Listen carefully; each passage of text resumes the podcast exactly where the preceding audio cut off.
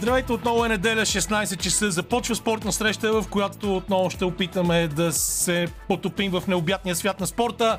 Ще си говорим за ски, футбол, склош и естествено за американски спорт с Иво Иванов. Ще бъде интересно до 18. Надявам се да останете заедно на 94,5 до тогава, така че бъдете с нас.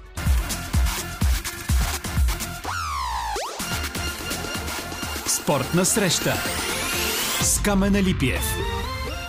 И с парчето Humankind на Coldplay, което е третото парче от деветия студия на албум на групата. Започва спортна среща днес. Музиката, както винаги, избира Лилия Големинова, Васил Сергеев е за звукорежисьорския пулт. Тук студиото на Антония Каменичка, с която ще имаме удоволствието да водим това предаване днес. А, тя ни е приготвила интересна тема след 16.30, но аз винаги се чуя, Антония, какво правим, какво правим в това предаване. А, Чух преди малко как каза нашия първи гост, че това предаване се случвало само това, което му е интересно на водещия. привет, Но, привет, да. първо камене, привет и на слушателите. Много ми е приятно винаги като попаднем в това студио за това предаване, колкото и рядко да се случва, за мен винаги е удоволствие и то тъкмо поради тази причина, че е изключително политематично и, и то не е за друго, защото ти самия имаш много разностранни интереси и, и, и приятно е човек да говори с теб на много различни теми. Сега аз се надявах да поговорим малко, както обичаме, и за политика, и за, нали, и за култура и така нататък, но така се случи поради така, други ограничения, понеже сме в кампания и така нататък, днес ще бъде строго спортно предаване. И, да, то може да, бъде, да не бъде само строго спортно, защото има доста интересни скандали около нас. А, да кажем, цялата тази история, която се случва около избора на български филм за Оскарите и избухването на Те Ушвив, когато аз изключително много подкрепям. Но няма да имаме време да се потопим в това, пък и света на спорта е абсолютно неизбродим и неизчерпаем. И днес е ден, в който има милиони събития. А, а ние имаме и милиони теми, да, освен това. И днес играят Барселона, Реал Мадрид, Ел Класико. Матчът започва в 17.15 по този повод. След 17.30 ще си говорим с Андрей Демирев, а, който ще гледа матча в Билбао и ще ни разкаже много интересни неща, защото той е може би най-вещия познавач на испанското първенство в България и живее в Испания от години, независимо, че е бивш национал по водна топка. След пет и половина. Да, след Могат да слушат uh, слушателите ни. Има много интересно. Ми, адски много други много интересни мачове. Манчестър Юнайтед и Ливърпул играят в 18.30. Интер и Овентус в Италия в 10 без 15. Марсилия, Пари, Сен Жермен. Това е де, а, седмицата с най-големите дербита в европейския футбол, включително Аякси, ПСВ, Айнтховен, Зенит, Спартак, Москва, голямото клане в руското първенство. Но ние няма да имаме никакво време да се занимаваме толкова много с футбол. Днес започна Световната купа е вчера и днес по ски алпийски дисциплини и затова след малко ще си говорим след 16-15 с Пламен Вълков, който е в Зьоден. А, имаме световно първенство по колоездене на писта, което ако не гледате Евроспорт няма и да разберете, че съществува. А, баскетболното първенство продължава, започна шампионата в NBA. Въобще е толкова, толкова много неща, че наистина в 2 часа няма да ни стигне времето да ги. А, а ние обаче, а ние обаче да ще говорим за склош. Нещо съвсем различно, защото да кажа ли каква е истинската причина да говорим за този спорт? Аз знам каква е истинската причина, ако искаш да сподели с нашите истинската слушатели. причина, добре, е, официалната причина е, че последните 5 години буквално този спорт в България преживява абсолютен разцвет. А, това е видно по броя на клубовете, които се нароиха, залите, които се отвориха. А, хората се ентусиазират много, много на любителско ниво. Освен това, обаче, вървим напред и в професионално отношение. А, само преди две седмици имаше Българската купа по склош, където имаше много интересни неща, така че ние ще поканим две от абсолютно обещаващите млади ракети, момичета и те в този спорт, на 9 и на 13 години да кажат какво ги тласа на там, с какво има интересен спорта. Тук ще бъде и Стелян Станков, който също е така първа ракета на България. Бивш, всъщност не е бивш, де, но а, започна с бадминтон. Сега той е един от основните действащи лица в федерацията, Българската федерация по склош. И от него ще ми се ще да разбера всъщност как зарибяват новите си играчи и как, какво правят за развитието на спорта в България, което очевидно, както казах, е голямо и бързо. Кои са новите ни а, надежди и в крайна сметка защо си струва да пробваме? Защото много хора търсят себе си, както примерно аз, в един или друг спорт. Кое, кои са нещата, които могат да спечелят един човек за склоша? Ми, добре, това ще бъде интересно. Аз А, да въпрос. кажем, знам, че много хора се занимават с клош, дори в фитнеса, в който ходя, има няколко а, игрища с клош и там е винаги пълно. Какъв въпрос? Забавен е, динамичен е, интересен е, изисква много концентрация и освен това е един от спортовете, които изгарят най-много а, калории. А, и даже имаше една класация преди години в Forbes, че е бил а, номер едно най-здравословен спорт поради тези причини, защото той е изключително кардиоспорт. А, един много интересен въпрос обаче за мен е защо все още не е олимпийски спорт? Е, При положение, че има скейт, 2024 в Париж ще има брейкданс, а пък склошът остава там някъде на заден план, защото така го дискриминират. Може би трябва да попитаме Стелян. Не ми Стелян може да ни каже след малко, а, защото това също е интересно. А, в българския футбол а, невероятно факт Левски спечелиха втори матч. А, биха с 3 на 0 Пиринг вчера.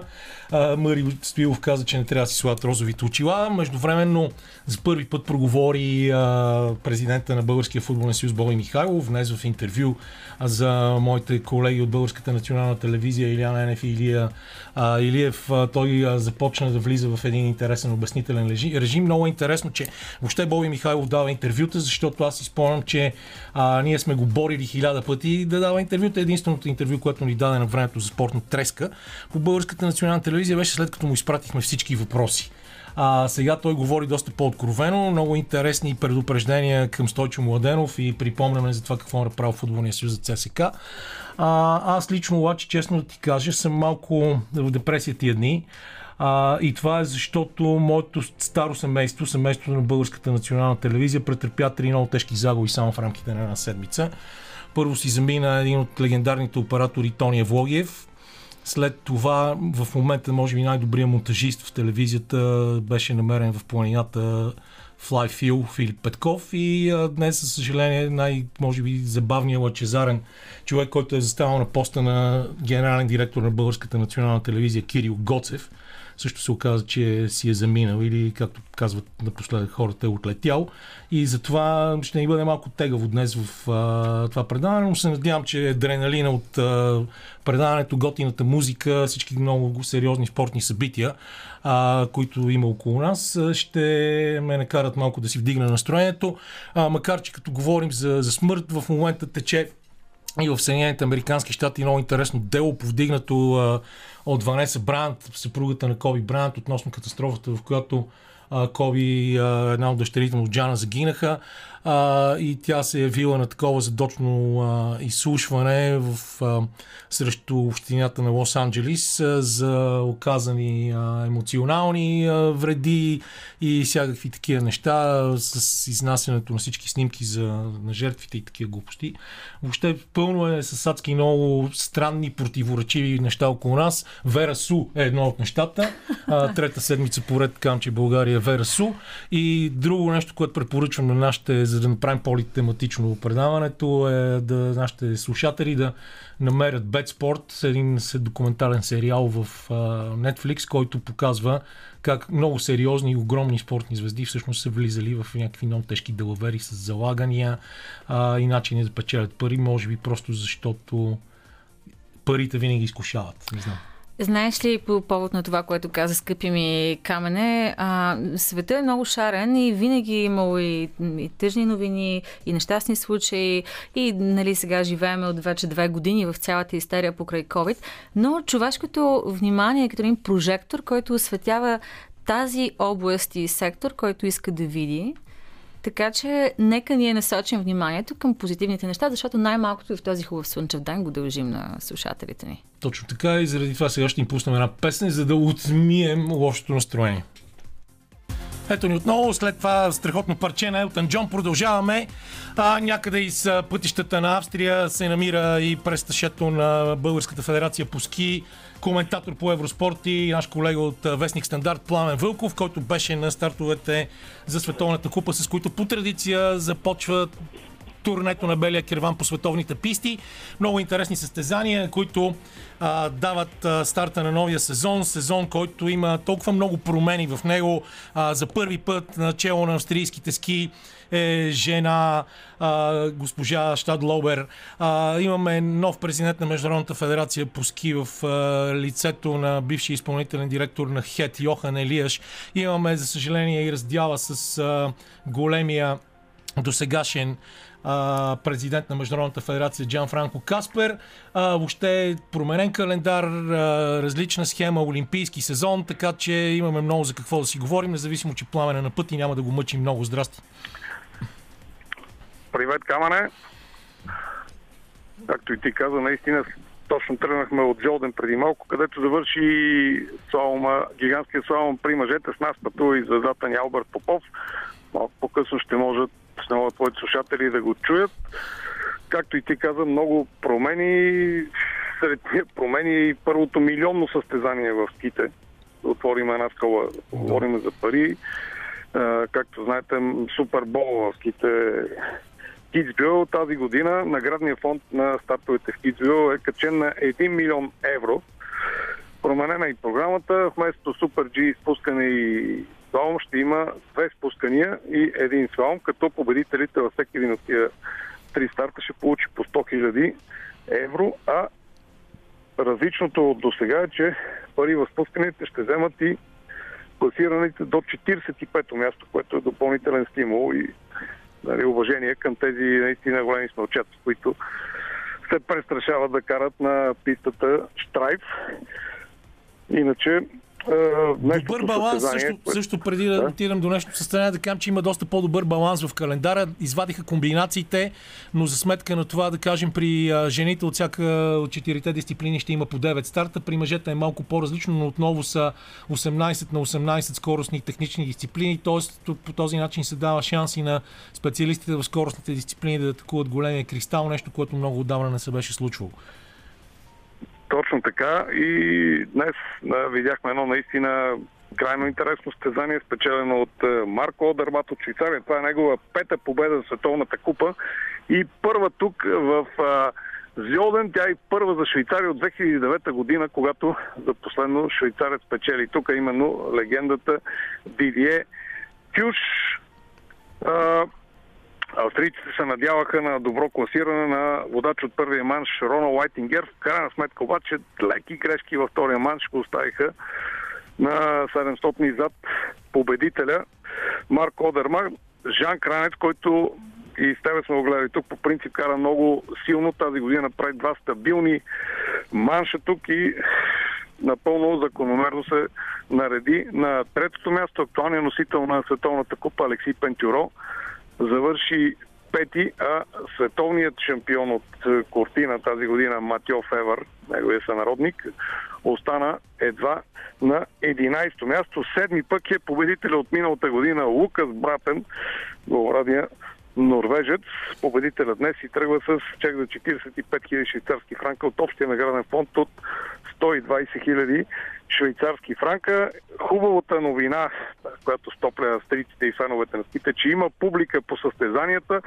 Вчера бяха 5-6 хиляди зрители, днес публиката бе близо 10 000, 9800 зрители, като интересното, че всички те са с зелен сертификат. Това е условието да се качиш, да гледаш на живо ските, зелен сертификат, който се показва още долу в Зьоден, откъдето феновете биваха извозвани с автобуси. Горе също ти проверяват зеления сертификат, а влезеш ли в заведение и трябва да си на закрито, отново трябва да покажеш зелен сертификат, че или си вакциниран, или си прекарал коронавирус, или имаш отрицателен PCR тест, така че е един добър пример за да. Казвам ти, куме, казвам ти, куме, сещаш се с Нахо, защото ние тук продължаваме непрекъснато да говорим за това а, как ни карат на сила и не знам какво друго, но шанса да се нормализира обстановката, да се върнем към предишния си нормален живот и да имаме и публика на спортните състезания е точно този. И много ти благодаря, че го каза. Аз искам само да кажа още две думи, че а, на практика Матио Фавър имаше шанс да застане на подиума, но направи безобразен втори манш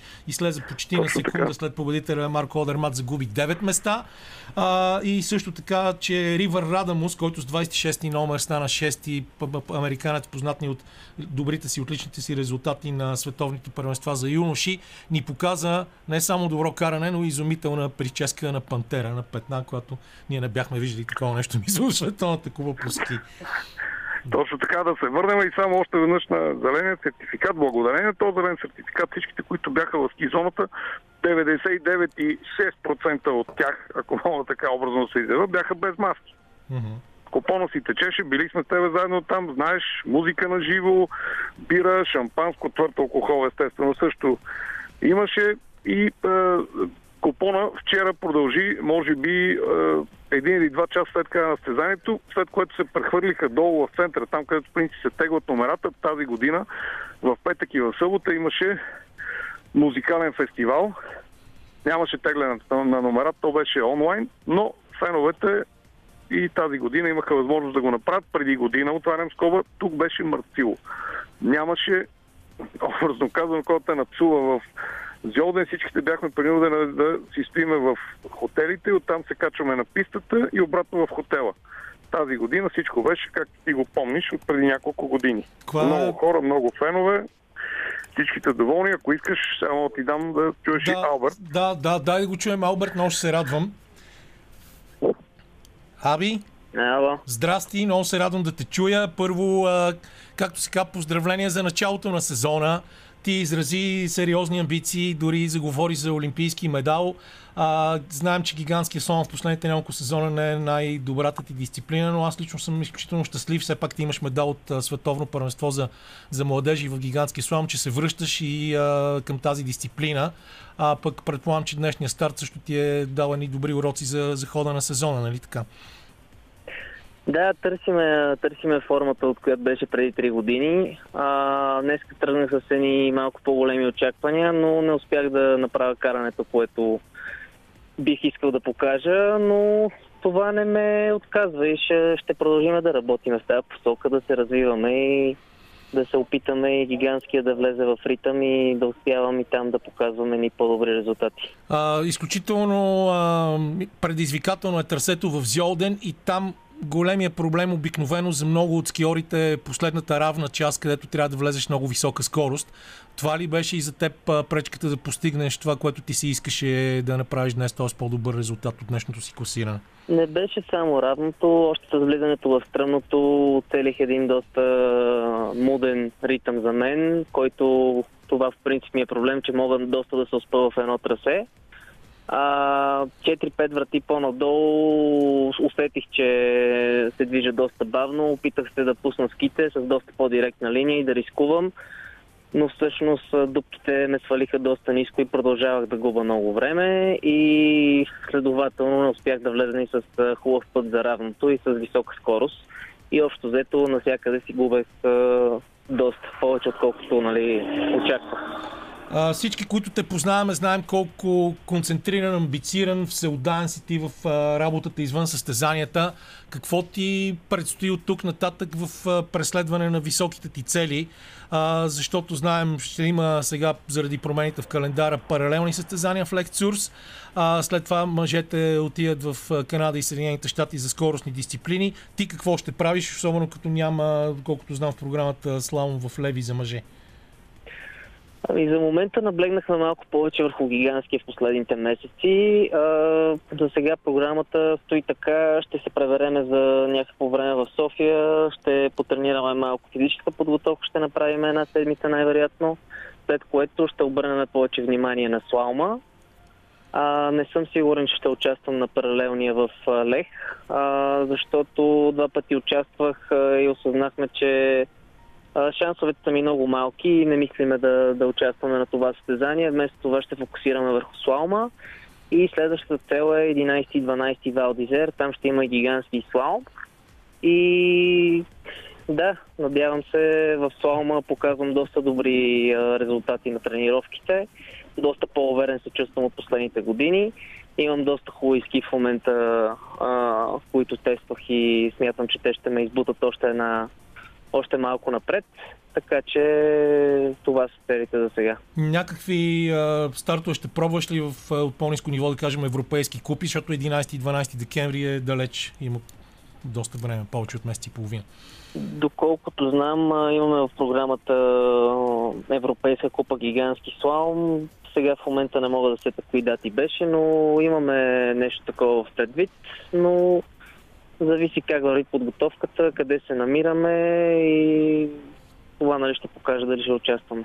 Добре, много имаме предвид. Много ти благодаря, желая ти много успехи в този олимпийски сезон. Поздрави цялата компания, лек път обратно към България. Благодаря. А, аз само ще кажа, че след Пламен Вълков и Албер Попов трябва да кажем, че състезанието при жените вчера беше спечелено от Микайла Шифрин от Съединените Американски щати в един епичен дуел с Лара Гуд. И може би това ще бъде и една от, един от основните двубои за големия кристален глобус края на сезона. Сега малко музика и след това продължаваме с клош.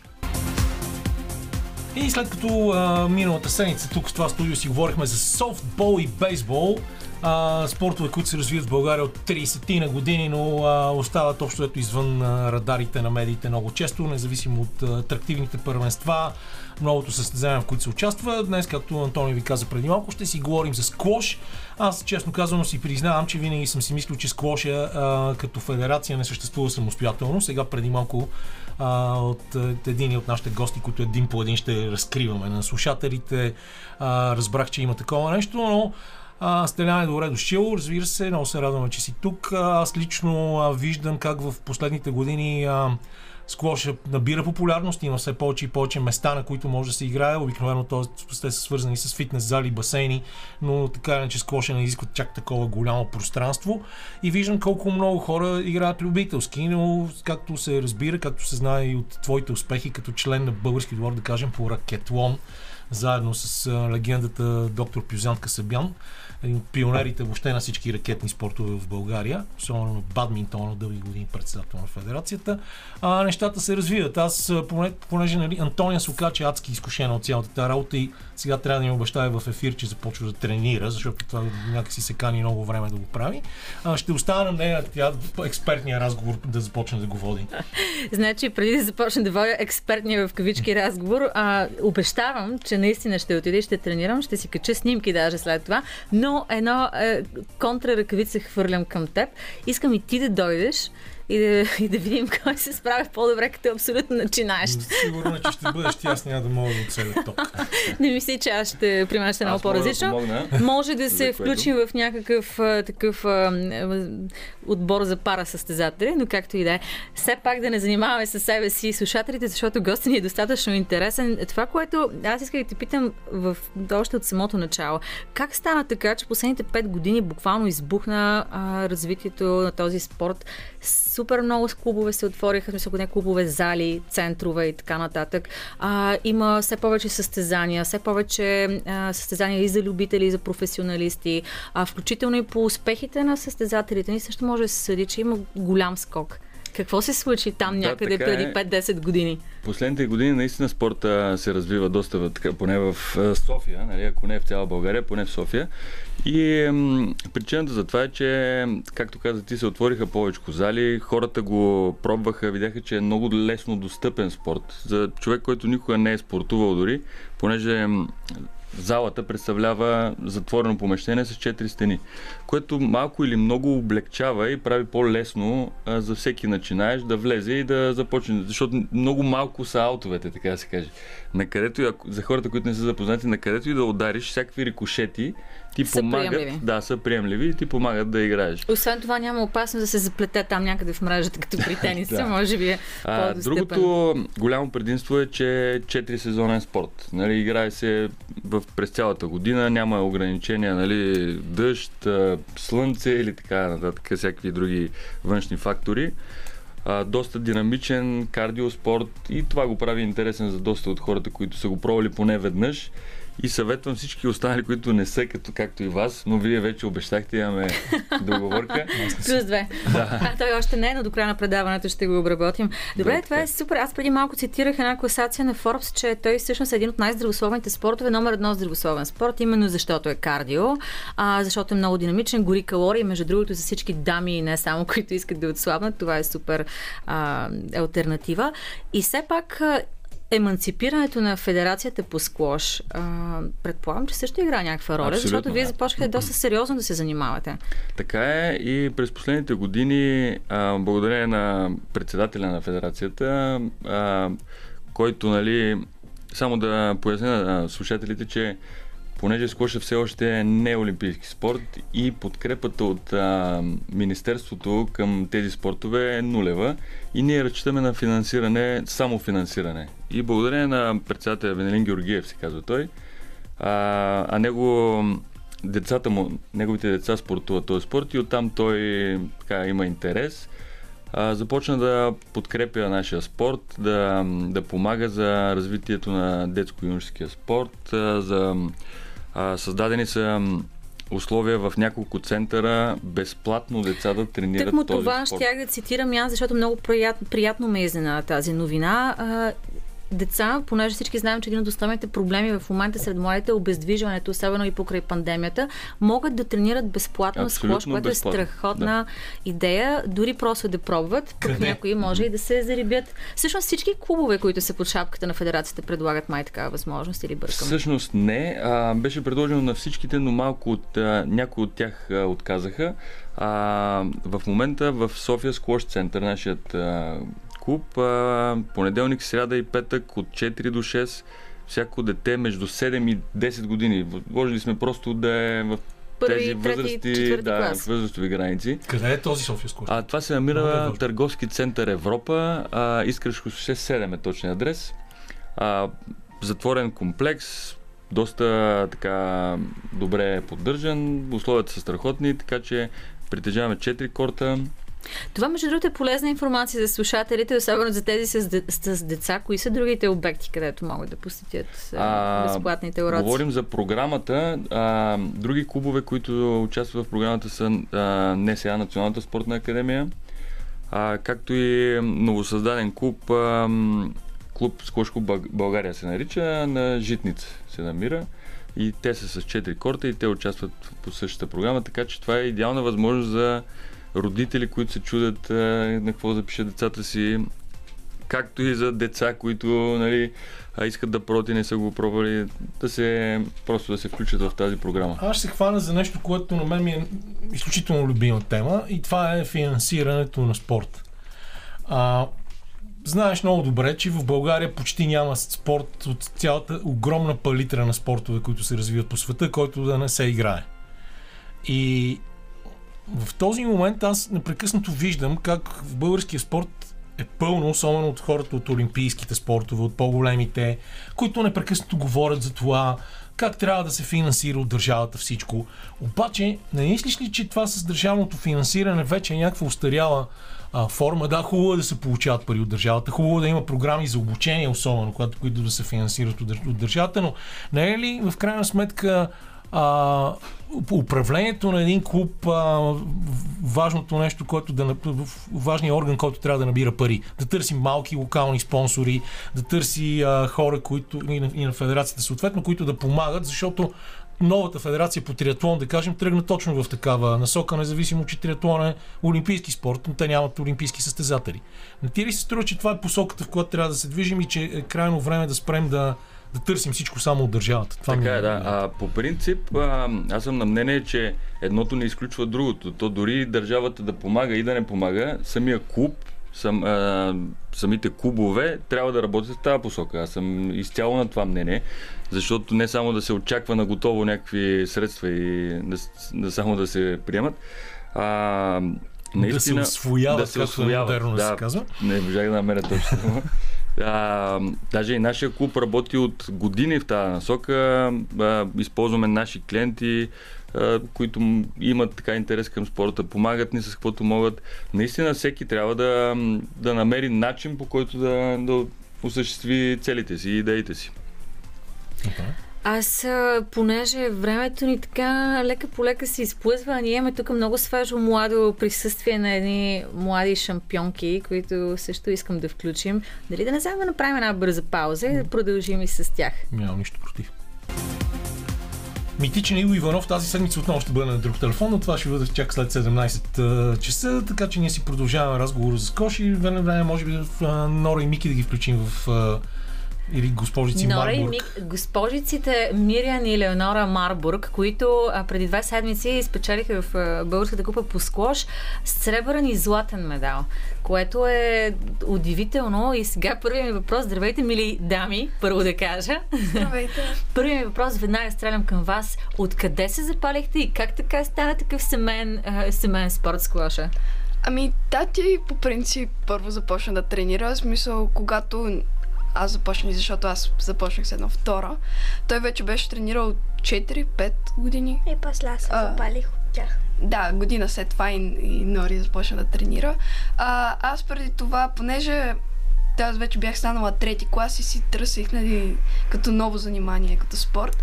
Първо започнах с бадминтон, два месеца тренирах, след това тенис пробвах, но скош ме грабна. Това, което е спечели сърцето ти, между другото, а ти, а, Мириан си на 13, Леонора е на 9, т.е. вие сте седми и трети клас, нали така? Да. Да. И колко? Три години ви отне, три години тренировки, за да стигнете до съответно златен и сребърен медал. Ами, ние започнахме да... Значи, първите ни състезания бяха миналата година започнаха. Тогава а, моите резултати не бяха много добри. Нори тогава стана пак първа. А, така че, в смисъл, много зависи, о, а, много зависи с кой се състезаваш, какви, каква е конкуренцията и да, Второто ни състезание беше, аз станах втора, ти коя стана? не помня. Мисля, че е трета. Добре, като говорим за конкуренция, тук преди малко, докато си коментирахме за спорта, нали, мъже, жени и така нататък, аз ви питах къде е по-голяма конкуренцията в момента, има ли разлика между мъжете и жените в съответно вашите категории, вие сте до а, съответно до 11 и до 13 години. 15. До 15 години. Им, има ли разлика мъже, жени? Ами, по принцип, а, когато тренираме в залата, ние си тренираме смесено, в смисъл всеки си играе с всеки. Обаче на самите състезания е трудно да се каже къде е повече конкуренцията. И при двата случая, и при двата случая всички са много мотивирани да тренират и Нали, искат да се награди. На теб какво ти харесва в склоша? Ето, видя, сестра ти започна първа да тренира, после и ти пробва и как така се запали? Какво, какво ти харесва повече от, примерно, от други? Ти каза, че си тренирала балет преди това. Ами, аз Тренирала? още тренирам тренирала, балет. танцува. Ми, то, Е, аз още тренировки? тренирам. А, още тренираш. Какво те привлича в Еми, склоша? Аз принципно започнах, защото и кака и тати започнаха и... А, А какво те спечели това? Че е бърз, динамичен, интересен. Ми имаше много... е, Ние ходехме на лагер и от тогава започнахме да тренираме редовно. И там имаше много деца. Ето, тук е изкусителният елемент, е, за който се грижи Федерацията, да организира лагери и срещи на деца, които пък да стимулират. Абсолютно, Това, тези неща, между другото, са абсолютно неоспорими фактори. Не, аз просто искам да отбележа, понеже всяко лято правиме такива лагери. Последното лято даже направихме два лагера за по седмица и а, резултата след една седмица е очудващо голям при всички деца. Просто те там тренират дворазово, вече а, средата е по-различна, мотивират се от това, че нали, едни напредват, други не е толкова. И наистина тези лагери дават огромни резултати, които наистина това е гордост наша, че успяваме да го, да го направим. Защото децата вече са не достигнали до топ европейско ниво. А вие всъщност колко често тренирате, понеже ходите на училище, ето имате и други занимания, разбрах, че ски карате също. Първо, кога ви остави изобщо време за всичко и колко често тренирате, за да станете първи, съответно първа и втора Ами, в България? Понеделник тренираме с груповите от 4 до 6. А, реално тренираме всеки ден от работната седмица, като... Да. А, четвъртък и вторник тренираме по един час, останалите по два. А за училище имате ли време? Еми, ние ще да попитам. Страда ли училището от толкова много тренировки по склош? Не бих казала. Да. Склоша много добре, според мен, ни влияе, особено на мен сега, като съм седми клас, защото е важно се спортува и Този покрай, прочут седми клас, след който трябва да се кандидатства. Гадно. покрай, покрай всичките напръж... Като ходиш да спортуваш, едно всичкото напрежение ти се сваля от а, гърдите и само, и Да. само си тренираш там и А ти е спомена, че си яко. почнала с бадминтон. А, нали така? Да. А, е, не те ли а, поблазни да се занимаваш с бадминтон? В бадминтона имаме а, много по-големи успехи, да кажем Петя Неделчева, Линда Зачири, сестрите Стоеви. Те някак си са разпознаваеми звезди в българския спорт, докато все още в склоша няма. Или вие пък искате да станете първите разпознаваеми български звезди в склоша. Ми аз пък не съм чувала за нито един от тези от Ето, сега. А, ето, всеки, Ето всеки си знаете и факта камене. Казаха ти го. Много сладко. Добре, а вие мислите ли да продължавате професионално с спорта или още не сте го решавали? Ами не сме го решавали. Ако решим, ще бъде много спонтанно решение. Ми със аз не мисля да се отказвам. Да, нито пък аз. И да не станем професионалисти, аз, ще- аз ще си тренирам този спорт. И когато порасна. В смисъл, страст ми е. Не се отказвайте, защото когато стана и олимпийски, ще ви е яд. Стеляне, въобще как, как вървят нещата с от оглед на това колко хора сте успели да ангажирате в а, тренировъчен процес, колко хора участват в състезанията, защото стана дума даже, че и, ти съвсем наскоро си станал и шампион отново, независимо, че гледаш лека по лека да се преминаваш изцяло в треньорската кариера.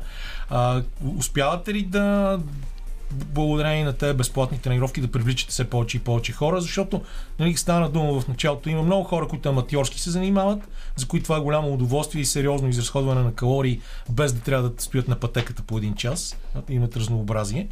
Как вървят в това отношение? Ами точно това ги привлича любителите, че за в рамките на един час а, тази игра не е монотон, монотонна да седно да бягаш на пътека или да правиш еднакви упражнения повторяеми цял час, а нали, това е игра. Това, това ги печели тях. Безспорно с тези програми, които ние започнахме, има увеличение на а, децата, доста повече хора го практикуват, а, вече се оформят и професионални вече състезатели, защото до момента, както и ние, нали, последните няколко години, били сме състезатели, но ние сме правили друго, е, като работа, нали, треньорска дейност и така нататък, за да можем да си подпомагаме финансово състезание, участие и така нататък. Но вече аз съм сигурен, че ако продължаваме по този път, а, съвсем скоро а, ще имат доста професионални играчи. Иначе на любителско ниво повече от няколко хиляди човека вече го играят този спорт. Може да се каже един-два пъти седмично. А в- Нараства бройката. В международен план как се представят нашите състезатели? Конкурентни ли са? Абсолютно. Даже в момента а, очакваме резултатите от финалите в а, Харватска. Това е Харватският а, Junior Open. И имаме две момичета, които са на финал. Ние сме с четири участнички, две от тях са на финал. Всеки момент чакам да ми се обадят да ми кажат Добрите резултатите. Да. Сияна Жилева, София Георгиева, Ема Петева и е, Ема Божилова са там. Ами стискаме им палци и в този момент, дори ако не е късно. Надяваме се да, да са с златни медали вече. А Мики и Нори, следващия Junior Open, предполагам, че няма да го пропуснете и вие. Няма. А, просто този нямаше възможност нали, да ни транспорта да се осигури и всичко. За жалост, COVID обстановката затруднява И доста. да, сигурно са работи. така не само в този спор, ми в, в спорта, всички останали. Така че Не, общо взето в момента, за, щастие, а, света се връща към нормалните, нормалния ритъм на състезания, състезания с публика. Дори и при нас вече ще пускат с зелен сертификат, макар че при нас, нали, ясно е, че това също се оказа по- проблемен момент. а, по-различни. А, така че ритъма се завръща. Преди малко си говорихме, ако чухте и за Световната кула по ски, където днес имаше 10 000 души в Зьоден. А, отново с зелен сертификат и пак с страшен купон. А, 60 и няколко души тук пишат хрватите, че само техните, съучастници, а, техните участници ще бъдат на това първенство. А, като това, което намериха от 18 октомври, разбира се, т.е. няма резултати все такова, но те имат също някакви известни агенти и значи конкуренцията няма да е лоша. Доста, доста силна е конкуренцията и в Европа и а, като цяло Международната федерация по сквош точно това се опитва да направи. В много страни, вече в над около 200 страни се играе този спорт, над а, 18 милиона човека го играят. И пак основната идея е нали, влизане в олимпийското движение и точно тяхната цел е да разпространи максимално спорта, да не е съсредоточен в един континент или няколко държави, А, даже сега последното състезание на, от най-висок ранг е доказателство за това, защото на, на полуфиналите са четирима играчи от четири различни континента, което говори добре за спорта нали, и за развитието му. Като цяло Европа е така доста силна в склоша, но най-интересното е, че Египет, за много слушатели може би е странно това, Египет са някакъв феномен в склоша и последните няколко години даже имаше прецедент в световната ранглиста пет, първите пет човека бяха египтяни и при мъжете и при жените, което това аз Това друг е спорт не съм интересен, го чул. интересен факт, който вероятно си има своето социологическо обяснение, Ами- което ще проверим. А, това е вследствие на министър-председател на Египет преди няколко години строи много склош игрища. Това е... И това само доказва как инфраструктурата а, така, предшества и културата. Това е една много стара дилема, като кокошката и яйцето. По отношение на велоалеите много често я използваме. Ми, не, ние въобще използваме, особено в нашото предаване, непрекъснато а, това, че ние искаме да го използваме за пропагандиране на спортната култура въобще и затова беше много хубаво, че в на почти половин час си поговорихме и за това, що е склош, има ли почва той у нас. Така че много ви благодаря, че ни бяхте И ние гости. благодарим ние за поканата. една песен и след това отиваме да видим какво става с спорта в Съединените Американски щати. Той, както знаете, е добре. И така изтъркаляхме един час от спортна среща днес на 24 октомври 2021 година. Продължаваме след малко с разходка и Съединените Американски щати, където станаха изключително интересни неща през изминалата седмица. Естествено ще си поговорим и за Ел Класико с Андрей Демирев, така че останете с нас до 18. Гарантирам, че ще бъде забавно.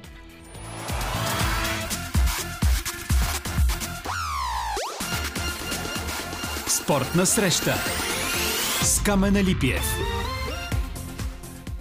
Хузин Йохет на Йонас Брадърс беше поредният един поздрав към слушателите на спортна среща днес в неделя след обед. Както винаги, музиката избира Лилия Големинова, Васил Сергеев е на звукорежисьорския пулт, Антония Каменичка е редактор на това предаване, а пък ние, както винаги след 17, се насочваме към безпределните простори не на човешката наглост и безочие, а на американския спорт, а, с нашия топ експерт Иво Иванов, който продължава да спортува и тръгнал сега на тренировка, но ще ни обърне малко внимание, защото в американския спорт се случиха адски много неща.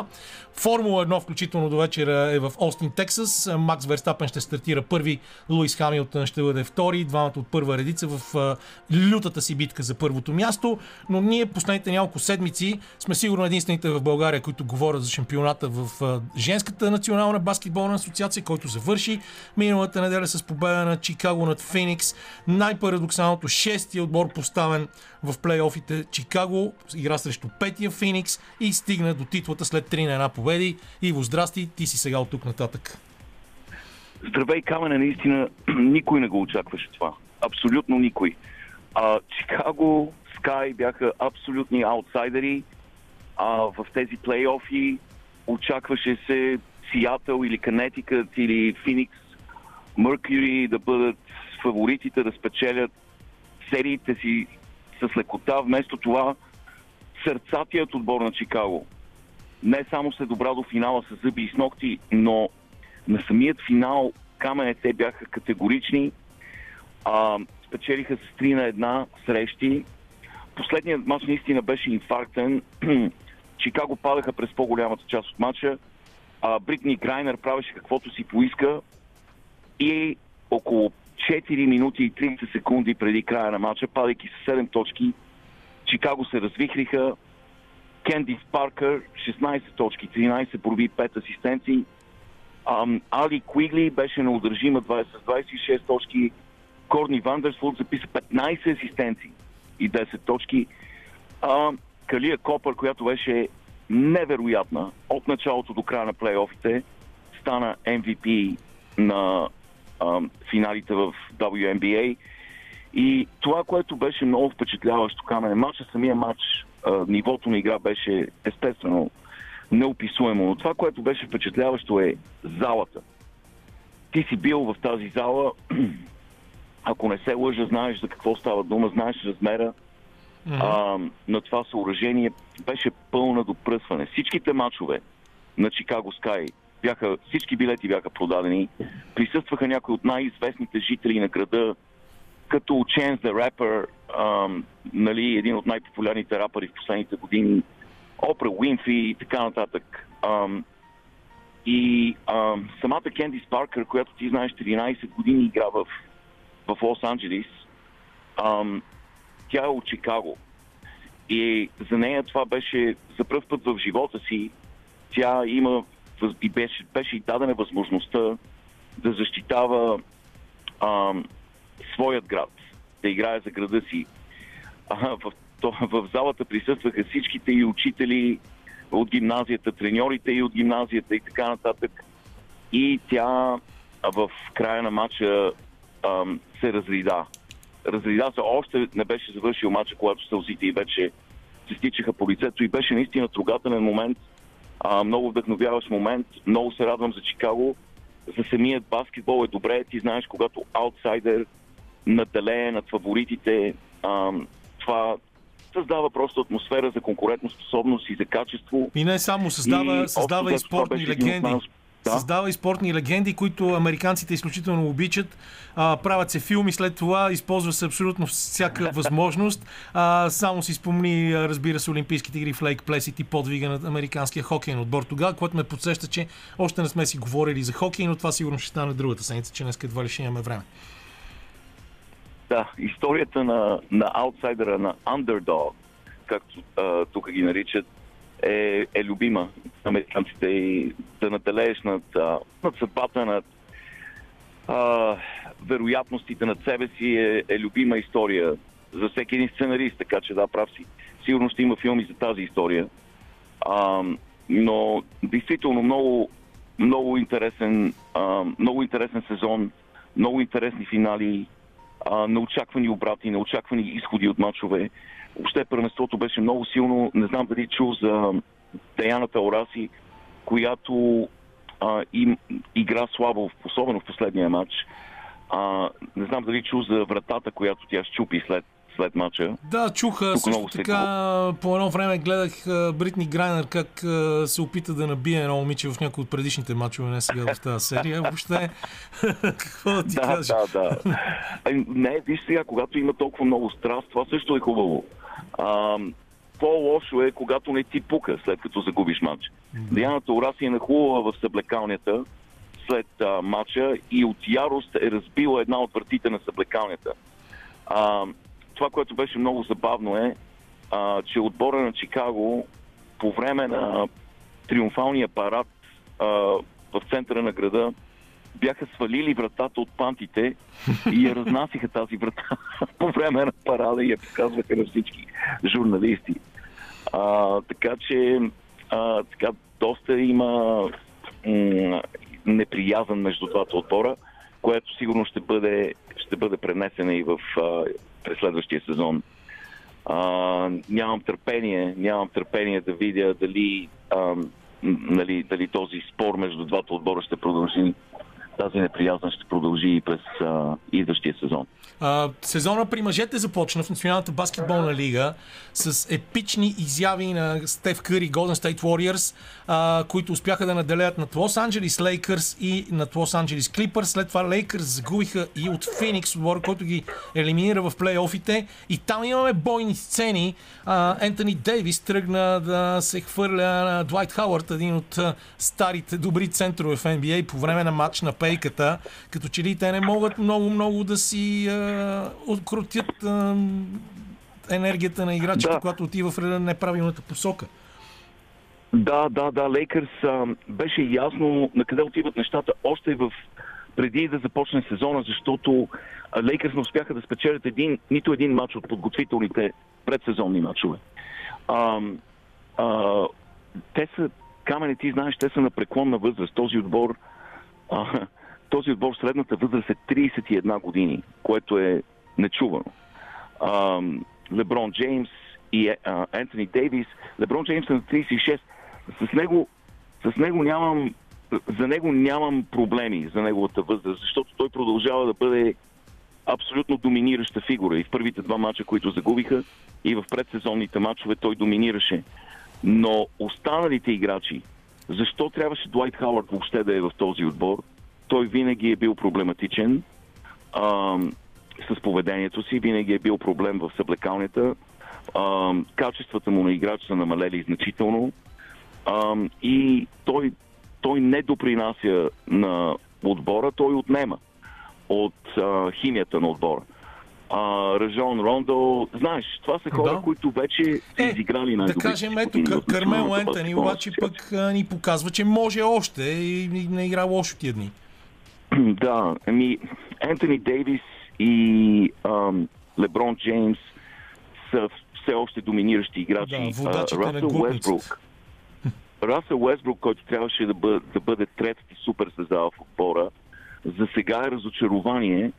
И честно казано, въпреки че той трупа трипл дабъл с вече години наред, ам, той е доказал многократно, че работи за статистика, за собствената си статистика, но отборите му винаги падат. Винаги падат. Така че а, не съм сигурен, че това беше успешен ход да привлекат друг застаряващ баскетболист, който е отгоре на всичко доста егоистичен. Така че първите им два мача са доста сериозно разочарование. Ам, в а, мача срещу Golden State Warriors поне водеха в първите три части през по-голямата част от мача и се разпаднаха в края, докато а, мача онзи ден срещу Феникс, не знам дали го гледа, но те, те не бяха конкурентно способни. Феникс в един момент водеха с 30 точки. И а, не знам какво е бъдещето на този отбор и дали въобще има бъдеще. От друга страна, много впечатляващо играят Golden State Warriors, дори без Клей Томпсън, който ще се върне някъде в средата на януари, по всяка вероятност. А, и впечатляват с, а, с играта си, с интелекта, с баскетболния си интелект, с стрелбата и най-вече с движението на топката. Това е един перфектно трениран отбор. А, всички са на една и съща страница, четат една и съща книга. А, явно Стив Кър си е свършил работата и а, са много впечатляващи. Много, много силно играха. Но според мен Камене, а, фаворитите отново ще бъдат Милоки, а, които започнаха с гръм и трясък сезона. Победа над Бруклин. А, на изток, а естествено Бруклин, които имат проблеми с а, Кайри Ирвин, който може и да не играе този сезон. А, и на запад аз виждам отново Феникс и Юта като така най-добре сформираните, най-хармонично играещи отбори. Имаме време да си говорим много за сезона. Той започна само тази седмица. Тази седмица бяха обявени 75-те най-добри играчи. За тях ще си говорим след малко, когато ще зачекнем и темата за световните серии в бейсбола. Travel Troubles are Coming, това е парчето, което чухте на Rolling Stones. Аз се забавих само за малко, защото точно щях да кажа, че обикновено на Rolling Stones парчетата са им къси, но много готини. Това беше дълго, но също много готино. Сега Иво ще ни каже какви Troubles Trouble и какви неприятности идват в следващите минути. Да се заиграем с, заглавието. Да. Камене, не знам дали, а, дали стана дума вече в предаването за а, бейсболното първенство и за плейофите в бейсбола. Не сме говорили. Аз се чудех дали да не кажем първо няколко думи за тези отбора за 75 годишната на NBA, който излезе Да. просто. И след това да си завършим Да. с а, бейсбола. Ние миналата седмица говорихме за бейсбол и софтбол, но за български не стигнахме до Америка. Да. Аз съм доволен, аз съм доволен общо взето от селекцията на най-добрите 75 играча в Националната баскетболна асоциация. Това е списък, който се прави всеки 25 години вече. Значи, ти помниш, когато беше 50 годишнината на NBA, бяха избрани 50-те най-добри играча и сега вече е ред на топ 75. Да се надяваме, да се надяваме, че все още ще сме живи, когато дойде време за 100 годишнината. Боже, А, в, а, в случая, общо взето, всеки, който заслужаваше, според мен, с може би две-три малки изключения, попадна в този списък. А, това, което, а, за което аз съм доволен, е, че всичките 50 играча от а, 50 годишнината все още присъстваха в списъка. Не беше изключен нито един от тях. Може би най-драстичното нали, име, което не присъства в списъка е Аз на Бил така, Уолтън. Да, на Бил Уолтън и да знам, мен ми се струва, че И Лука Дон, след като Яни Сантата Кумпо го има в а, отбора, може и Лука Дончич да го има, но аз не го виждам него в списък. Да, да. Лука Дончич също е един от хората, но неговата кариера Различни все пак поколения, да, неговата те първа започва. все още е много млада кариерата му и той сигурно ще бъде, ако не, ако не, не стане нещо трагично, нали, някаква контузия, която да, да отнеме кариерата му, а, този човек ще бъде един от най-великите играчи в историята на, на лигата, с без Отсъствието на Бил Уолтън, според мен, се дължи най-вече на факта, че той беше много контузен по време на своята кариера в NBA. Има една титла и той е по-скоро колежанска звезда, Бил Уолтън, отколкото в NBA, звезда в NBA. Но ти знаеш, хората, които трябваше да са там, попаднаха там. А, най-големите легенди, нали, Доктор Джей, Лари Бърд, Меджик Джонсън, Камил Абдул Майкъл Джордан, големите имена са там. А, и а, нали, някои хора от последните години. А, да, Дикембе Мутомбо отсъства също от, а, от списъка. А, има четирима човека, които в момента играят в отбора на, на Лос Анджелес Лейкърс, кои, които се присъстваха в този списък.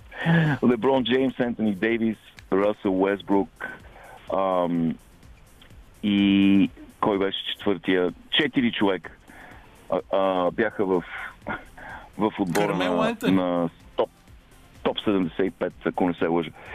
А, и а, да, доста интересен списък. Пистъл Пит попадна в списък. Аз мислех, че може и да го изключат, тъй като ти знаеш, той беше фамозен играч, който преобрази баскетбола, но той го направи предимно в колежа. В Националната баскетболна асоциация той игра 9 години, почти 10 години, но не постигна особени успехи.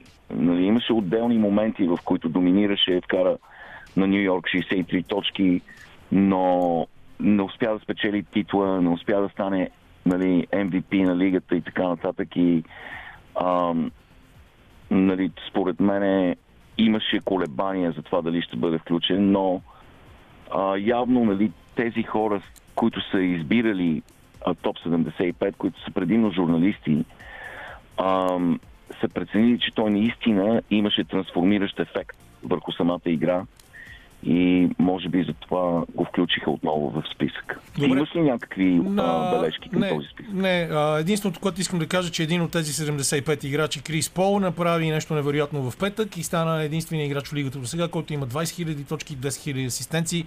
Никой не е постигал такова нещо като двойни показатели, но да си обещахме бейсбол, имаме около 5-6 минути. А, световните серии ще започнат скоро. А, Денис явно не е ходил на мачове а, в а, Тампа, защото Тампа отпаднаха. Атланта и Хюстън всъщност стигнаха и Атланта Брейвс, които бяха доминираща сила в бейсбола в предишни десетилетия, сега отново се появяват и ще бъдат а, може би доста важен претендент за титлата, след като спечелиха Националната лига. А, с, Да. Така че и техния Да. играч Еди Росарио получи званието на MVP. Да, да. М- Атланта действително от десетилетия а, не са били доминираща сила. Последно 99-та година, ако не се лъжа, Мгм. а, бяха в световните серии и до някъде тяхната победа и изненада а, очакваше се от традиционните сили да, да бъдат на финала, но Атланта го заслужиха. Джок Педерсън, невероятен играч, Фреди Фриман, Ролан, а, Роналд Акюна, но, но а, причината да бъдат там е колективното усилие. Факта, че играят като отбори, че имат много силна защита и а, не допускат грешки. А, бейсбола много често е игра на грешки. Кой ще допусне по-малко грешки? И а, те са действително много прецизни, обръщат внимание на детайла, много добре оттренирани са и а, общо взето заслужават да бъдат на финал. А, според мен Камене ще имат много-много тежка задача. Защо? Защото Хюстън Аструс са отбор, който е на, на този финал за трети път последните 5 години. И са, отборът им е наводнен с суперзвезди. Знаеме, всички сме чували името Карлос Корея, който е може би най-добрият играч в момента Йордан Алварес, Данчо, както аз го наричам. Хозе Алтуре, Алтуве е феноменален играч, Алекс Брегман, Джастин Берландър. Нямат брой звездите в този отбор. И също така са много добре балансирани, имат много добри питчери ам, и, както споменах, майсторство и опит, комбинация от майсторство и опит. И надявам се да стане, да стане силна серия, надявам се да бъде оспорвано, но в същото време си давам сметка, че за Атланта ще бъде почти невъзможно да, да окаже съпротива на този отбор. Надявам се, аз обичам а, аутсайдерите, обичам я тази история, американската история на аутсайдера и се надявам да се случи чудо, но м- така везните са наклонени в полза на, на Хюстън. Добре, нещо друго да се сетиш накрая, да ни освежиш с някоя история? с някоя история. Тук очакваме всички с огромно нетърпение колежанското първенство по баскетбол, а, което ще започне след около седмица. И нашия отбор, както винаги тук отбора на университета в Канзас е много-много силен. А, и се очаква да бъдем претенденти за титлата и както знаеш Гонзага също а, са много добри. Ние вече говорихме, че това ще бъде последния сезон за легендарния коуч Кей, да. Майк Шишевски. Точно така, миналата седмица говорихме И той ще... Значи всеки матч на Дюк ще бъде празник, камене. Всеки един матч, защото това ще бъде съответно всеки един последен матч срещу съответния опонент на Майк Шишевски. И той де-факто направи това, което направи Коби Брайан през последния си сезон. Той, той реши да превърне свой последен сезон в триумфално шествие. Нали? И ще бъде шоу. Също така Северна Каролина, UCLA ще бъдат много добри традиционните сили. Но Гонзага, Гонзага изглежда почти а, непобедими през този сезон. А, и така очаква се с огромно нетърпение. Също така ще спомена, че а, след десетина дена ще посетя отново гроба на Джеймс Нейсмит, създателя на, на баскетбола, който Защото е погребан тук. наближава момент... неговия рожден ден. Да, на, на 6 ноември неговия рожден ден аз винаги слагам по една, по една роза на неговия гроб. Ам, от мен и от а, страната на розите, а, защото той е, на него дължим една от най-красивите игри и голяма част от живота си специално конкретно аз и ти и много от нашите най-близки приятели. А, така че това е традиция, която спазвам, вярваш или не, вече 30 години и дори съм се разбрал с сина ми, когато някой ден аз се приселя, преселя в същото гробище, той да продължи традицията а, и да, да слага по една роза на, на гроба на Джеймс Нейсмит. Ми, да, аз също съм имал възможността два пъти да бъда там. И когато разказвам тази история, просто казвам на хората, че това за мен е все едно а, за мисиоманите посещения в Мека. Аз също смятам, че отивайки там хода на, на Божи гроб. Благодаря ти, Иво. Да. А, след малко тук основна тема ще бъде Ел Класико, матчът между Барселона и Реал Мадрид, който в момента се играе в, на Камп Ноу с Андрей Дамира. Ще си говорим за това. А вие останете с спортна среща. Една песен време ще ни разделя от следващия ни разговор. И след това парче на Оле Бьорут, който ни показва още един път, че в Скандинавия правят страхотен фънк. Отиваме на доста по-топло място в Испания, където ни очаква Андрей Демирев. Казахме в началото на нашето предаване, че днес е деня на дербитата, че почти във всяка една а, голяма европейска страна има страхотни матчове включително дори ако искате в Русия, защото там играят Зенит и Спартак, но ние естествено се насочваме към, може би, най-сериозното класическо дерби. А, това в Испания, Барселона и Реал Мадрид, два от най-титулованите клубове в света, играят на Кам Ноу. 16-та минута Барселона е домакин на този двубой, 0 на 0, матч в който всички букмейкери залагат на Реал Мадрид, но в тези матчове, както ще ни каже сега и Андрей, никога не е ясно дали моментното състояние е важно или по-скоро психологическото състояние на играчите. Здрасти, Андро. Много ти благодаря, че се включваш отново, макар и а, далеч от къщи, малко в планината.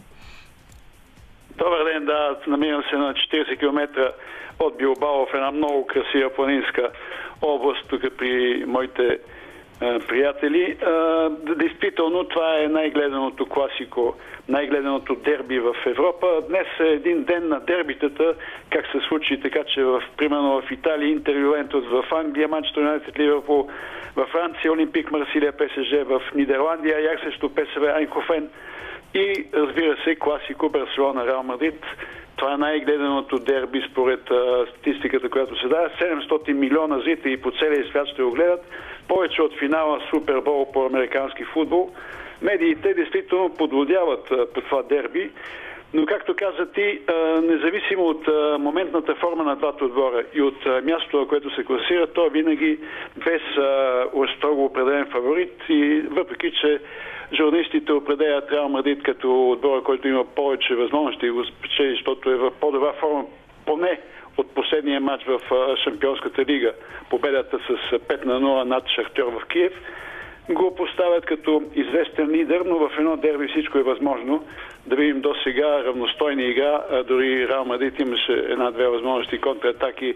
Най-силното оръжие на Реал Мадрид прехвърляне зад линията на защитата на Барселона и там Винисиус с, е смъртоносен с своята бързина. И Барса имаше една, една възможност, един пазъл в дълбочина, който не успя да контролира Ансо Фати. Така че до момента равностойна игра 0 на 0. И само не да, за първи път да, преди... може да Чакай да те прекъсна тук да, за една моля. секунда и да ти кажа, че всъщност ние говорим за тези големи дербита, но в Испания имаше един друг матч, който завърши по-рано днес между Севили и Леванта, който пък имаше 8 гола, 5 на 3. Тоест това наистина на хартия е най-голямото дерби, но това пък ще остане сигурно един от най-интересните матчове за деня с цели 8 гола.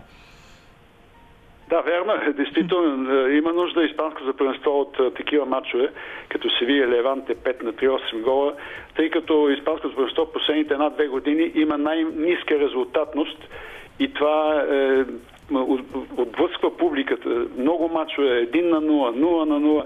Затова един матч като 5 на 3 действително голяма така притегателна сила за испанското първенство, което след напускането на Меси и на Роналдо Меси, например, звездите постепенно губи, така да се каже, своя ореол на една от най-силните първенства в Европа. И дори, да кажем, днес звездите са Ансо Фати на 19 години и Винисиус на 21 години. Те са символи на бъдещето на тези два отбора, но в момента няма звезди в испанския футбол, все по-малко. Отиде си и Серхио Рамос, който има 46 мача в класико, най-много играл в това. Отиде си Меси, разбира се, с 26 гола, най-резултатният играч до сега в класико. Така че днес при един добър матч при, с голове дано, дано има, ще повдигнат отново реномето на малко западналия напоследък престиж на испанския футбол. Да, ние си говорихме с теб и преди няколко седмици за цялата криза, в която се намира Барселона. Въпреки това а, стана дума, че двама от играчите на Барселона, един е Ансо Фати, а, имат ужасни а, клаузи за откупуване на стойност 1 милиард а, в Барселона. Ти ми каза, че а, е трябвало да се решава нещо много важно за теглянето на един кредит и евентуалното построене на нов стадион, нали така беше? Да, точно така, да. Вчера се проведе асамблеята на представителите на членовете на Барса, които са 140 хиляди и трябваше да се вземе едно много важно решение да се одобри един кредит от 1 милиард и 500 милиона евро от инвестиционната банка Golden Sachs. И в крайна сметка това бе утвърдено, но трябва да се проведе референдум следващия месец, за да окончателно да се одобри този кредит от а, привържениците на клуба и да започне строителство на нов стадион на Кам Ноу, новия Кам Ноу, който ще започне, почти сигурно ще се одобри този кредит на референдума. И строителството ще започне 2022 до 2025, три години ще се строи този стадион. И тогава Барселона ще играе на Олимпийския стадион на Хълма Монджвик през, това време. И се очаква след завършването на ултрамодерния а, нов Камп Ноу, значи новия Камп Ноу, да има до 105 хиляди капацитет, ще бъде за 105 хиляди зрители. Освен това ще се построи голяма зала за 20 хиляди за баскетбол, супермаркети, хотели и така нататък.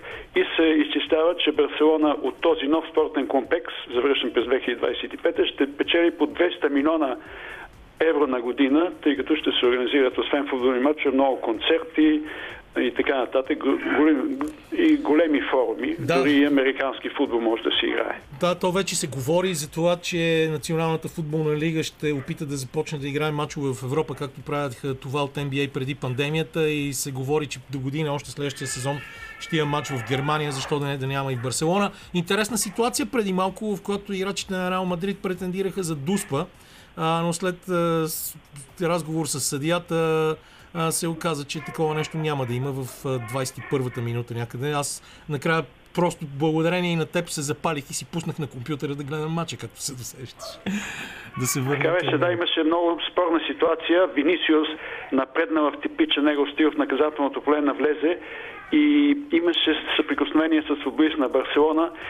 Друг е въпросът дали е достатъчен контакт, дали е бил толкова интензивен, за да се отсъди Дуспа или не, но тъй като нито съдята, нито ВАР върнаха положението, очевидно не е имало основание, въпреки че самия Винисиус протестира. Винисиус и и, всички и Карим Бензема бяха обградили съдията. Те двамата до този момент развиват и най-висока скорост в този матч. Но мен ми е много интересно, защото в такива дербита изключително важна е ролята на треньорите. Ние си говорихме много за Куман. Куман е под непрекъснат натиск. От друга страна, старата хитра, опитна лисица Карлето Анчелоти а, си върши добре работата. Сега шанс отново за Реал. А, разхождат се вратаря на Барселона в наказателното поле. Какъв пропуск само сега. Да, отново, Отново Винисиус, Винисиус, който да. създава много главоболие. Да. Винисиус, Винисиус, зад гърба на защита на Барса си прави каквото си иска. Много изнесена напред и създава много пространство зад гърба си. Това се използва от Винисиус, изключителната му бързина. За треньорите, какво ще кажеш? Как според теб в момента функционира особено Куман, защото ние знаем, че а, ти така или иначе, освен любовта си към отборите от страната на баските, ви- винаги си бил и почитател на Барселона.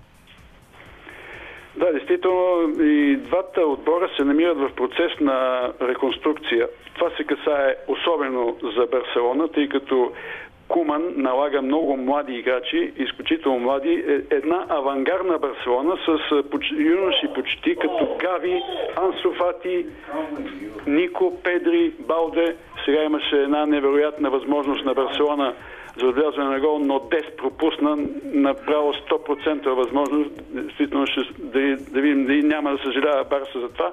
Та, Куман действително разчита на много млади футболисти и те оправдават неговото доверие. Ето виждаме повторението на ситуацията. Дест сам срещу вратаря почти на точката на дуспата стреля над напъчната града. Това да, е това беше една доста добре развила се атака, хубаво подаване, беше оставен сам. А, дори малко след дуспата и въпреки това, може би заради много високата скорост, на която се разви това нападение, удара не беше прецизен. Да, например, Дест е един футболист, който налага Куман, както казах, налага много млади футболисти. Той е а, бивш играч на Аякс, а, американски национал, Сержино Дест, който започна игра в юношите на, като външен нападател, но в Барселона играе пред, предимно като бек, но в последните два мача играе напред, тъй като играе Ансу Фати, започна се след а, като се възстанови, играе на левия фланг и за да създаде равновесие, Куман поставя Дест на десния фланг като външен нападател, за да има дълбочина и по двата фланга и Дест оправдава това доверие. Сега видяхме излезе на строкова позиция, изпусна да вкара гол. Така че Куман опитва много варианти. Разбира се, има контузени футболисти, като един Куна Гуеро, който се възстановява. Дембеле също така е контузен. И Ансо Фати навлиза след една година контузия и четири тежки операции навлиза постепенно във форма. Има много резерви в Барселона в това отношение, много млад състав, един авангарден Барса, както казах, докато а, е класическия а, с триото в средата на терена от имперската ера Крос, Модрич и Каземиро с съвсем малки изменения е, този състав. Анчелоти разчита на старите бойци и разбира се, напред е неговата надежда, както казах, е този невероятно бърз, може би най-бързият футболист в испанското първенство Винисиус, който създава много главоли и естествено хитрата лисица Бензема, който също така много опитен и създава много главоли. Това са козовете на двата отбора. И в днешното класико да видим как ще се развие то до момента почти половин час, 0 на 0 с възможности и пред двете врати Дано се продължи така с създаване на голови и дано паднат и головете. Да, дано сега имаше пряк свободен удар в полза на Барселона, който обаче не беше никаква опасност. Вратаря на Реал Мадрид да много добре прецени центрирането и успя да го пресече. Аз ти предлагам тук да пуснем една песен и след това да си поговорим още малко въобще за футбола на края на нашето предаване. Е, отдавна не бях слушал Джо Стоун, много отдавна. Даже може би трябваше Иво Иванов да го прекъснем с това, защото на времето тя ни стана обща любимка. На Андро може би има станало малко досадно, но той има достатъчно а, готина гледка в момента. Още повече, че Барселона нападат в последните няколко минути. Нали така? Барселона. Ой, ой, ой, ой. Да, Напада да. Барселона, обаче Реал Мадрид вкара гол. А, Алаба. така ли? Е, значи Алаба, при мен... защитника Талаба навлезе в наказателно поле необезпокояван с силен диагонален удар в левия ъгъл на вратаря Терстеген. Да. Откри резултата 32 минута Барселона Реал Мадрид 0 на 1. Еми, това е, да. Аз а, го гледам с явно с малко забавяне, защото през компютъра ми и в момента, в който ти каза, че вкара гол, при мен започна атаката и това подаване наляво към Алаба, който отира и вкара и Карл Анчелоти гледам доста доволен. Въобще, да, аз съм също съм доволен, честно да ти призная, това, е, това е само за да се пошегуваме помежду си. А... Еми така, ако не вкараш, ще ти вкарат. Като не вкарат 10-100% положението си, ето Реал Мадрид при първата си възможност. И пак зад гърба на централните защитници това е най-голямата слабост на Барса, че много лошо се прегрупира в прехода от нападение в защита. Да. А този преход беше много бърз. На практика цялата атака се разви с 4 паса а, от едната до другата врата. Вижда се, че няма а, положение на засада и отличен, просто отличен удар на Алаба, който не се бави въобще от границата малко след влизането си в наказателното поле за бода с левия крак по брилянтен начин. Не, не, не ми се е случвало да ти кажа честно, това е за първи път а, ми е да, наживо да, да коментираме а, футболен матч, защото винаги съм си мислил, че по радиото някакси не се получава, но мисля, че ни се получи. Разбраха тези, които са в колите си и не могат да гледат матча какво се е случило. А, ти много теми повдигна вчера. Аз се чудя сега в последните няколко минути, които имаме с а, какво да завършим и затова ще ти го предоставя на тебе. Нещо, което на тебе ти е наистина много интересно и те вълнува да, да го споделиш с нашите слушатели.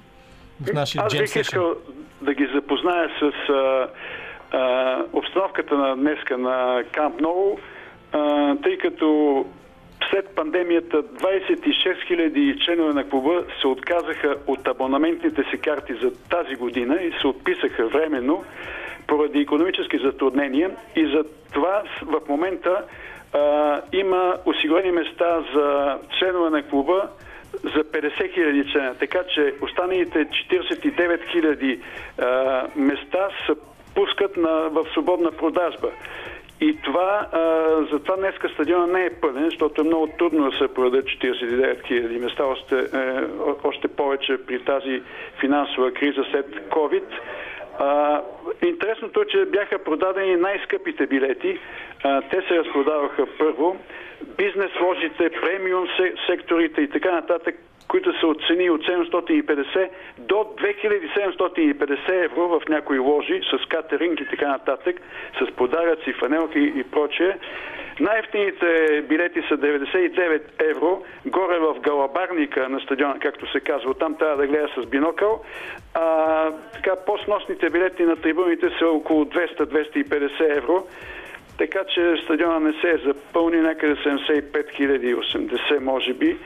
И сега привържениците на Реал Мадрид, които не винаги можеха да си купят билетите, тъй като нямаше, сега има, имат възможност, разбира се, ако имат пари, да си купят такива. А, това е нещата от а, кризата, економическата криза след COVID се отразява и на посещението на стадиона. Но какво да кажа друго? Да кажем само сега. Да. След тъгов удар, да, имаше много, много добра ситуация, само че не се получи топката тупна до градата и изчезна. Така че и може така. би искам, ние с тебе това говорихме, се спра за малко а, факта, че а, испанският селекционер Луис Ерике не взима нито един играч от Реал Мадрид. О, да, това беше супер интересно. На как на, на, на практика през лятото а, испанци, хората от Реал Мадрид са били за, за Франция, а не, за, не за, за Испания на европейското Да, да, действително така беше. Открито казваха, че нашия отбор на, на това европейско първенство не е Испания, а Франция. И защо? Защото не бил взел играчи от Реал Мадрид, като играят с Днеска с 10 чужденци, кого да вземе? Единственият Лукас Баскес, който и не играе на своя пост, като десен крайен защитник, това не му е неговия натурален пост. Така че е логично, че той не взима играчи, но това настроива е, огромната членска маса, може би над 50% в Испания, срещу испанския селекционер, там срещу националния отбор. И дори журналисти казаха, че ние открито сме за Франция или Португалия и така нататък, което не прави чест. А пък а, курозното е, че хората от Каталуния и от а, страната на баските, които по традиция не чак толкова подкрепа, знаем, е, е, Испанския национален отбор, сега го подкрепаха особено силно, именно за това, това противоречие, което се получава и куриоза испанците за Португалия, а баските и каталонците за Испания. Наистина голям парадокс. Много ти благодаря. Беше както винаги много, много приятно да си говорим. А, аз ти пожелавам поне Барса да изравни, за да можеш да а, се насладиш повече на компанията в приятели, с които сте в момента. И до нови срещи, защото благодаря. замисляме с теб една рубрика, едва ли не, за да разкажем за всички твои велики истории с различни поколения български коментатори. И ти обещавам, че ще го направим в момент, в който няма такъв напрегнат спортен живот. Андрей Дамирев пряко а, за дербито Барселона-Реал Мадрид, което в момента в 37-та минута върви при резултат 1 на 0 за Реална. Кам Ноу, аз ще завърша с а, новини от моторните спортове. Французинът Фабио Куатараро е новия световен шампион в MotoGP. Той успя със своята Ямаха да стане недостижим на върха в класирането два кръга преди края на сезона. След много драматично състезание на пистата Мизано. Това е първия французин, който печели тази световна титла само на 22 години. А, това е наистина изключително изпълнение, без да е триумфирал преди това в някоя от предишните категории. Припомням ви, Формула 1 ще има много интересно състезание в Остин, Тексас. Можете да го гледате. Антоне Кананичка иска ли да ви каже чао? Не, тя отива да гледа Дюн. Разбира се, че ще кажа чао, естествено, и след това отивам да гледам Дюн, защото това беше и събитието на седмицата, а, всъщност от миналата седмица. Това е един филм, който никой не трябва да пропуска. След предишния Дейвид Линч, между другото, който не знам ти вероятно също си го гледал. Разбира се, Изключително интересен, с много умилителни ефекти. Сега очакваме нещо съвсем друго, обаче, на съвсем друго ниво. А, музиката на Ханс Цимер също ще бъде завладяваща, така че преминаваме на киновълна от спорта. Така или иначе в предаването на Зузия Спарухо Дюн беше основната тема, а там гостува и един от постоянните редактори на това предаване. Лучо, Христ, Лучо Христов, огромен фен на Дюн. Лично аз ви препоръчвам да слушате централния новинарски бюлетин на Българското национално радио в 18 часа, защото подозирам, че ще го води легендарния Васко Михайлов. От всички нас тук в студиото приятна вечер и до нови срещи в спортна среща.